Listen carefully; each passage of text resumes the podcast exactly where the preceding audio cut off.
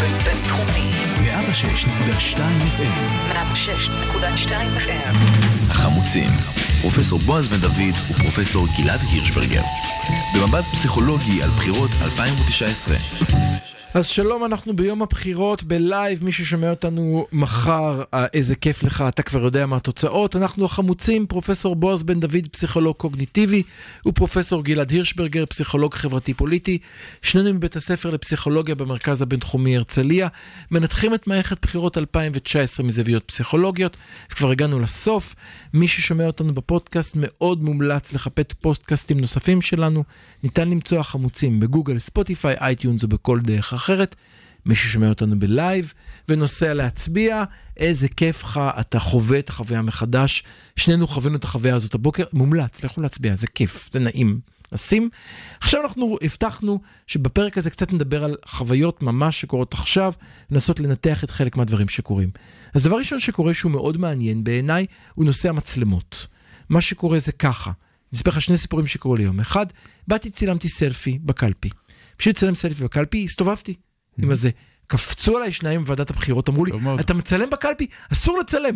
מה אתה מצלם? מצוין, תענוג. שתיים, חבר או חברת כנסת, בלי לחשוף את שמו או את שמה, הלכו להצביע, ואיתם כמובן הפמליה שלהם שבאה לצלם אותם. קפצו גם עליהם חברי הבחירות. ואז מתברר, דרך אגב, שמלצר אישר למועמדים ברשימה לכנסת להצטלם, ובלבד שלא מצלמים איתם אף אחד נוסף. מי? אז אה, אה, הראו להם את החוק והרשו להם והעלו את זה מן הסתם לכל המדיה, אבל יש אבל כאן... אבל זה דווקא טוב מאוד שיש הקפדה על העניין הזה. מצוין, זאת אומרת בעיניי, אה, אה, כל המהלך, לכאורה אם ביבי היה מבשל את מהלך המצלמות על אש קטנה, הוא מרוויח הרבה יותר היום. כי אם היו היום אלף מצלמות מסתובבות בקלפיות, לדעתי זה היה מצליח לגרום למשהו קיבל, הרבה יותר אש, אקשן, בלגן, עיכוב, וקריאה לאנשים לצאת להצביע בהיסטריה. המטרה של ביבי לא הייתה לגרום לאנשים לצאת ולהצביע בהכרח עם המצלמות, המטרה שלו הייתה להלך אימים על הציבור הערבי, שיפחד בעצם להגיע לקלפיות בגלל שמצלמים אותו ולהכניס אותו לפרנויה לגבי העניין הזה. ושוב אני אומר, העובדה שהוא ניסה לעשות את החוק, בעיניי הפכה, התפוצצה לו בפרצוף, כי עכשיו הרבה יותר קשה אם הוא רוצה לעשות פרובוקציה שתמנע בחירות באיזשהו מקום. נכון, ואם בועז בן דוד חושב שלא צריך לצלם בקלפיות במגזר הערבי, מאותן הסיבות שציינו כרגע, אז על אחת כמה וכמה שהוא לא צריך להצטלם בעצמו בסלפי בתוך הקלפי. מותר להצטלם בסלפי, בדקתי דרך אגב, מותר לך לצלם את עצמך בסלפי מתוך הפרגוד עם הפתק. אוקיי, אני לא משפטן, אז אני לא... לא, אני הלכתי ובדקתי, כי הסתקרנתי. אוקיי, דבר שני שאני רוצה לספר עליו עכשיו הוא אותו, אני יודע שאתה התעצבנת על זה, אבל אני נצל, אני אעשה את זה ב-שישים שניות, אני מסתכל על השעון. אז מחל הוציאו ב-שנים עשר אחוז הצבעה, אני חייב להקריא את זה. כי זה נורא מעניין. אז במעוזי השמאל נחשבים הוד השרון, הרצליה, כפר סבא, רעננה, גבעתיים, מודיעין, מכבים רעות. שימו לב, אה, אה, במודיעין מכבים רעות שבעים ושמונה אחוז הצביעו עד שעה שתים עשרה, שזה אה, נוגד את חוק המהירות ה... גם כאילו זה, זה לא אפשרי, גם מבחינה את מהירות האור, זה חורג אותה אם זה אפשר. בערי הליכוד זה אשקלון, באר שבע, נתניה, טבריה, חדרה, בת ים. ואני חושב שמה שמעניין כאן בעיניי הוא החלוקה שעושה הליכוד. ואת הליכוד בא שם לך בפרצוף חלוקה, אלה הם אנחנו ואלה הם הצד השני. הצד שני צבוע באדום. זה לא הליכוד עושה את זה. אלה, זה אלה דברים... אני מראה לך פה, כתוב בסדר, גם לך. בסדר, אבל הם לא המציאו שום דבר. לא, לא, לא המציאו. אני אומר, הם... לא מה אומר שהמציאו. אני אומר, הם שמים כאן, הם קוראים לילד בשמו. בסדר? כן, אבל אנחנו גם יודעים, בכל מערכת בחירות שהייתה בעבר, אנחנו יודעים בדיוק אילו ערים הן הערים שמצביעות ליכוד או מצביעות ימין, ואנחנו יודעים אילו ערים הן הערים שמצביעים בהן לשמאל. הכל בסדר, אבל אני אומר שברגע שאתה שם את זה בגרף שעבדו עליו הרבה מאוד זמן, ועל השקרים של המספרים עבדו הכל, זאת אומרת, יש כאן... יש מטרה... גרף כזה של הלשכה המרכזית לסטטיסטיקה. ברגע שייצרו... של ועדת הבחירות המרכזית. יש סליחה. הרבה מאוד ערי שמאל במחאות, והרבה מאוד ערי ימין במחאות, אוקיי? יש מעוזים שונים ושונים. הבחירה באלה ספציפית, יש אחרים. Okay. יכול לכתוב תל אביב, אין כאן תל אביב. יכול לכתוב עוד מקומות. יכול לכתוב... אה, אה, אה, אני יכול לחשוב על אלף מקומות okay, קיבוצים. אוקיי, אז מה, למה אתה שם עשו את זה? אני אומר שיש כאן אה, הגדרה מאוד ברורה, למה נתפס בציבור בצורה הכי ברורה, בה יתעכל הכי מהר, כי ימין מול שמאל. והימין מול שמאל, כפי שמצייר את זה כאן, הקמפיין של הליכוד, בצורה מאוד ברורה, פריפריה מול מרכז. בצורה הכי הכי הכי ברורה. נכון, אבל זה לא רק משהו שהליכוד מצייר, זאת אכן המציאות. זאת אומרת, אנחנו יודעים שבערים המרכזיות, תל אביב, חיפה, ערים כאלו, השמאל יותר חזק, ואילו בפריפריה ימין יותר חזק, זה נכון, כן, בכל הדרום הימין מאוד מאוד חזק. חיפה, שוב, אני חושב שחיפה לא נמצאת כאן גם מסיבה, כי חיפה כאילו לא נתפסת מרכז, שהם רצו לתת משהו שיתפס על ידי מי שרואה את זה בשנייה, כמרכז מול צד. גוש דן או תל אביב, תל אביב והשרון, וכאן אפשר להיכנס לרזולוציה יותר גבוהה. הנה, אבל ביבי בעצם הגדיר לנו מהי מדינת ישראל, מהי מדינת ישראל ומהי מדינת יהודה. נכון. עכשיו אנחנו יודעים שצפון תל אביב, וכאן גם, תלוי באיזה רזולוציה מסתכלים, אפשר להגיד תל אביב, אבל למעשה השכונות ממרכז תל אביב צפונה, אנחנו מדברים על ישראל, בדרום תל אביב יש יותר הצבעה לימין. גם דרך אגב הרצליה כבחירה היא בחירה מעניינת, אנחנו מכירים את הרצליה, אנחנו יודעים שבהרצליה יש שמאל ויש ימין, ויש אפילו רוצחי ראש ממשלה, אחד לפחות, זאת אומרת, לא, הרצליה היא באמת עיר מרובדת מאוד מעניין, אבל היא סמל. אבל עדיין, עדיין, בסך הכל, ברוב השרון, שזה הרצליה, רמת השרון, כפר סבא וכו', בסך כן. הכל בערים האלה מצביעים יותר מרכז שמאל. אבל אני חושב, אני, ברשותך, אני חושב שיש כאן סמליות מאוד מעניינת שבה נבחר. בוא נמשיך, בוא, אני, אני, מה, מה הלקט שאתה מעלה כרגע מ... מקמפיין, מפייסבוק, אחד הדברים, אחד הדברים שאנחנו לא אוהבים לדבר עליהם בדרך כלל, אבל צריך לשים את הדברים על השולחן ולקרוא לילד בשמו, זה מהם המאפיינים של מצביעי המרכז שמאל, ומהם המאפיינים של מצביעי הימין. אני מקשיב. אז יש כמה דברים שמאוד ברורים, שאי אפשר להתווכח עליהם, אפילו בגלל שההבדלים הסטטיסטיים הם מאוד מובהקים. אם מסתכלים למשל על הנושא של הכנסה, אנחנו יודעים שהאנשים שמצביעים לשמאל, הם אנשים בעלי הכנסות יותר גבוהות, מאשר אנשים בצורה מאוד, מאוד אה, ברורה ומשמעותית. אה, זה בכל שמאל, העולם ככה? זה ברוב העולם ככה. אה, זה, זה קצת יותר מורכב אם מסתכלים על ארצות הברית. כן, זה בסדר, ב... וזה בגלל האפרו-אמריקאים וההיספנים, שהם מיעוט, אבל המפלגה היחידה שלוקחת אותם. זה לא רק זה, לא זה, זה, זה, זה גם ה... הרבה פעמים הטייקונים, הקפיטליסטים, 아, נכון, הם מפצים. רפובליקנים. כן, כן, כן, כן, כן. אבל בישראל ובהרבה מדינות אחרות, באמת השמאל הוא הסווה יותר, הוא העשיר יותר. השכלה היא גם מדד מאוד מעניין. הוא המשכיל נכון. יותר בפירוש, זה, כן. יש הבדלי השכלה מאוד משמעותיים בין ימין ושמאל. ואיזה יופי שאנחנו עושים את כל המחקר שלנו, הסטודנטים באוניברסיטה, איזה מדגם מייצג יש לנו לאוכלוסיית ישראל. נכון, אין ספק. לכן אי אפשר לעשות מחקר פוליטי טוב הסטודנטים באוניברסיטה. ועוד אצלנו הסטודנטים באוניברסיטה, הסטודנטים באוניברסיטה פרטית, שעולה יותר מזוות ציבורית, ומי שבא אליה מראש יודע שהוא בא למקום עם סטיגה מצוינת, אנחנו... לכן אם אתה עושה מחקר פוליטי על סטודנטים בבינתחומי, אתה מבין שזה לא ממש מדגם מייצג, אין ספק. כן, לגמרי. נכון, ולכן צריך באמת לחפש מדגמים מייצגים ולא ללכת למדגמים. לגלות את מידת הזהירות הרצויה.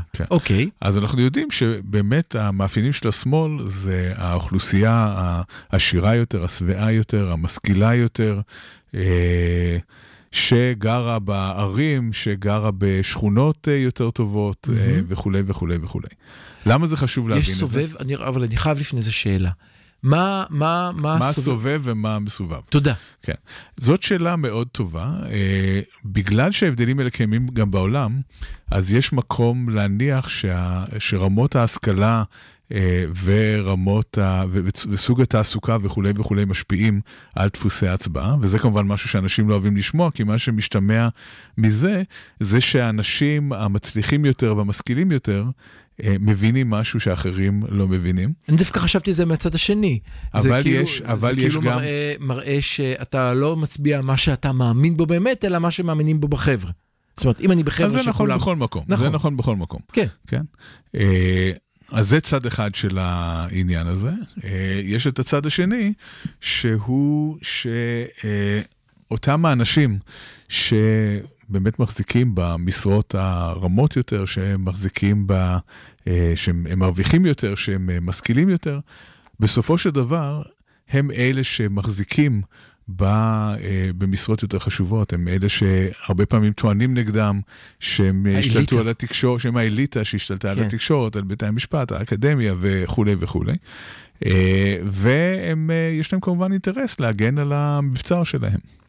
להגן על המבצר שלהם. אז אתה בעצם אומר, לכאורה הצד השני, יש אולי אמת בטענתו, אתם לא נותנים לי להיכנס, כי באמת כל מי שנמצא באותם מקומות, בגלל, לא יודע אם זה כמו שאמרת, מה סובב, מה מסובב, בא ממקום אחד פוליטי. אם, אם ניקח את ההיסטוריה של מדינת ישראל, מה okay. שקרה כאן, זה שאותה אוכלוסייה שנחשבת היום אליטה, הם הצאצאים של אנשים שהקימו את המדינה הזאת, שהיגרו קודם. שהיגרו קודם, זו נקודה מאוד חשובה. זה כל כל העולם, מי שהיגר קודם. עכשיו, מי שמאגר קודם, מה קורה? מי שמאגר קודם גם תופס את המקומות היותר טובים מבחינת מגורים, גם משתלט על המשאבים ועל האמצעים. כן, בסופו של דבר נמצא במקום שהוא יותר טוב ויותר מבוסס מאנשים שהגיעו אחר כך. אני ארצה ברשותך לתת כאן עוד נקודה שאחר כך תצחק עליי כרגיל.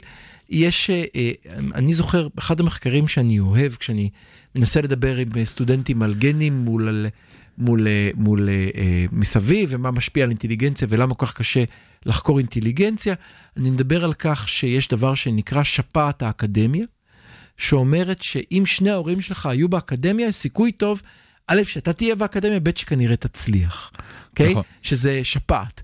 תראה מזה, אני אומר, אתם רוצים, אל תעשו בכלל, יש מחקר מאוד יפה, שאומר, לא צריך אס איי טיז. בישראל זה פסיכומטרי. Okay. אם אתה שואל שאלה אחת פשוטה, מה השכלת עורך, יש הסתברות טובה שתדע אם בן אדם יכול לסיים את התואר. Okay.